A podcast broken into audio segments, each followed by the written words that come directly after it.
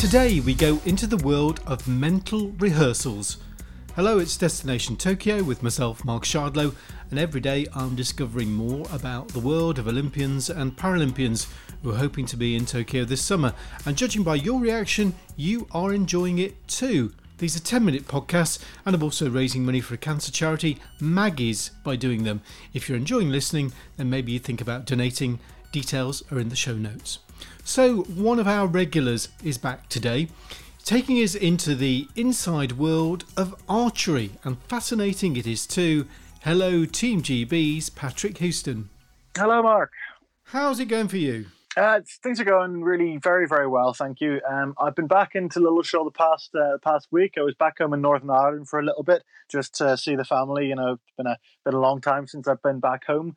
So I've been back in Lilleshall the past week, shooting seventy meters, and frankly, it's going. I couldn't be I couldn't be more happy with how it's going. Last time we spoke, you had COVID and you were just recovering. Yes, indeed. Yes, I finished my isolation period, and obviously that turned into the guts of a month, if not slightly more, without really picking up.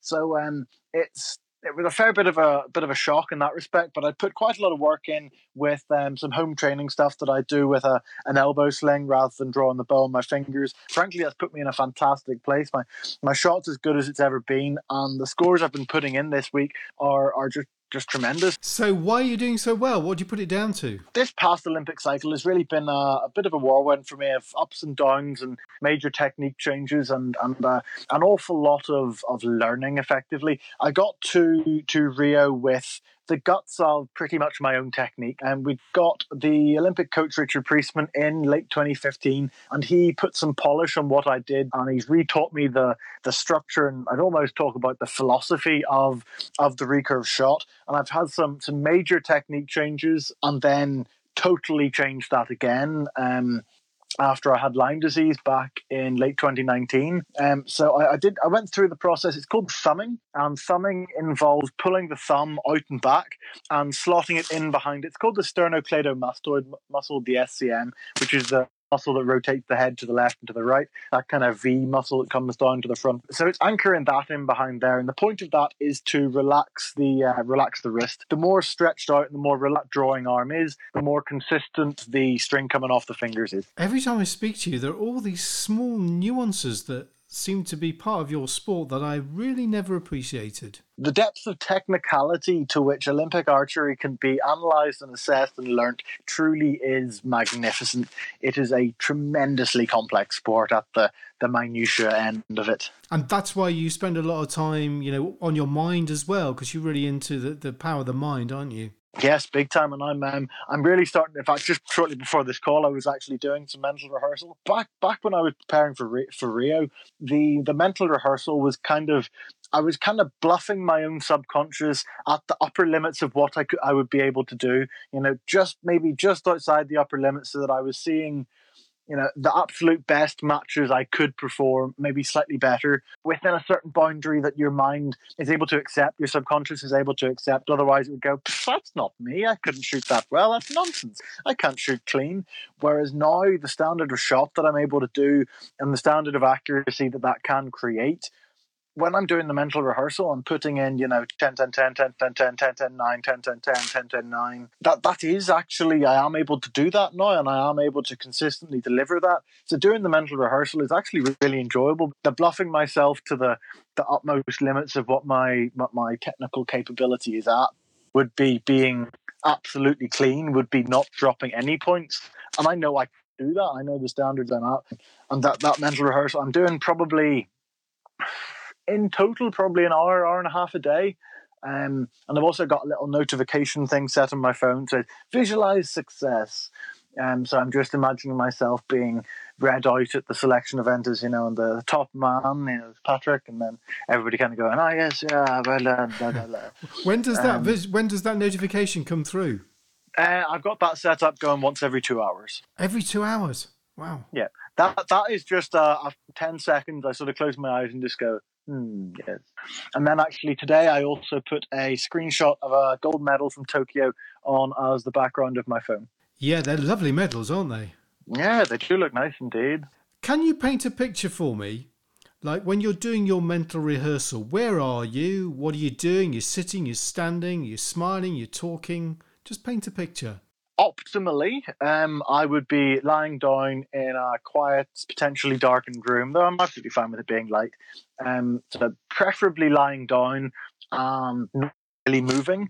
Um, once I get sort of conditioned to it because it really is mental conditioning and like I, I view it like a weights training program. It really it really is something like that for your mind. You, know, you start off and it's very simple and gets much more detailed but basically lying there totally still and then after I've done it for a period of time the interesting thing with mental rehearsal is that you are running exactly the same neural circuitry as you would be if you were doing the actual act which is why it's such good training. My right shoulder will sort of pull in towards my spine slightly and my left shoulder will kind of just pop forward slightly. And um, that's about the only physical thing you'd see. Um, but also, I do it, you know, if I'm sat in the car at lights, the more you talk about, think about, and write about something, the more likely it is to happen. So, me talking about, you know, that shoot off 10 match, when it comes down to the Olympic gold medal match, um, I'm up against Brady Ellison. I'll shoot the 150 and the 10, and he'll shoot a 150 and a 9. And that'll be, and because I've told you this, that makes it that 0.0 percent more likely to happen. So you're doing this mental rehearsal. It must be easy to get distracted during a mental rehearsal. Has it taken you Absolutely. time to actually just focus on what you're thinking about and not think about, I don't know, what you're having for tea, what the training schedule is tomorrow, whatever? A big time. Really, really is hard to stay focused. And I have to have an absolute motivating goal because it takes so much mental energy and focus to to really dial in and have it running in your mind vividly because it's not just a bit of the idea you need to slowly add more and more layers just today I've started putting myself sort of into a physical place. But to begin with, I'm just imagining sort of my two arms connecting with the bow, and then over time that built up to doing that in a place, doing that in a place with a score, doing that in a place with a score with wind, doing that in a place in the score with a score, as in you know seeing the arrows impact the target with wind with an opponent, and then it builds up you know, shooting my exact process at the Olympic Games with as much accurate detail of the facility and the places I can glean from, you know, photographs and mock-ups with the, the smell of the, the crowd and the, the taste of the food I've had, and particularly then the emotions that you'll be feeling, the pressure that would be in that that situation, the thoughts that might be running through your mind. It's exactly the same as a um, as a band practicing for a performance or a, a dancer or an actor performing uh, rehearsing their performance. It's just that I'm mentally rehearsing exactly the process that is going to happen when I'm out there doing my performance. Fascinating, Patrick. Well, um, your goal obviously is Tokyo, but you now have news of the, the selection event that's coming up. Is it? When's that?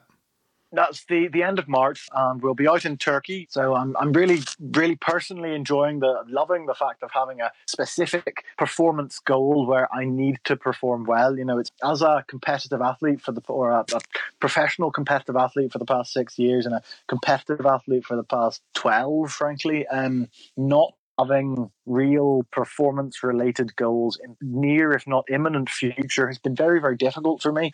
Having a selection you know we're what six seven weeks away from it now and that that's a that's a time frame as i think i mentioned before it's a time frame i can really work with and i now feel i've got purpose and there's a reason there's a really a reason for me getting up in the day and there's a reason for the smile on my face and my belief in archery is there because i know how well it is working. Obviously i'm always working to try and get better at my shot but it's really come together the past past month or two, demonstrating that with the scores I'm putting in now, and I've got a couple of months to really build towards this one thing that obviously will get me to my second Olympic Games. Well, all the best with that. Hopefully, we can catch up with you just before then, if that's okay with you. Yeah, I'd love that. Brilliant. Well, great to hear you in such great form, and as ever, Patrick, fascinating chat. Awesome. Great chatting to you, Mark. That's Team GB Archer Patrick Huston, who represented uh, Great Britain in the Rio Games in 2016 and hopes to be there again in Tokyo this summer with the qualifiers in Turkey at the end of March. And great to hear him talking about the, the mental stuff there. I'd love to be able to do that mental rehearsal. Great skill and uh, takes a lot of practice, but I know that Patrick is really into the mental side of the game. That's it for today's Destination Tokyo. Hope you've enjoyed learning a little bit more about archery. I'll be back again with another edition tomorrow. Until then, thanks for listening and goodbye.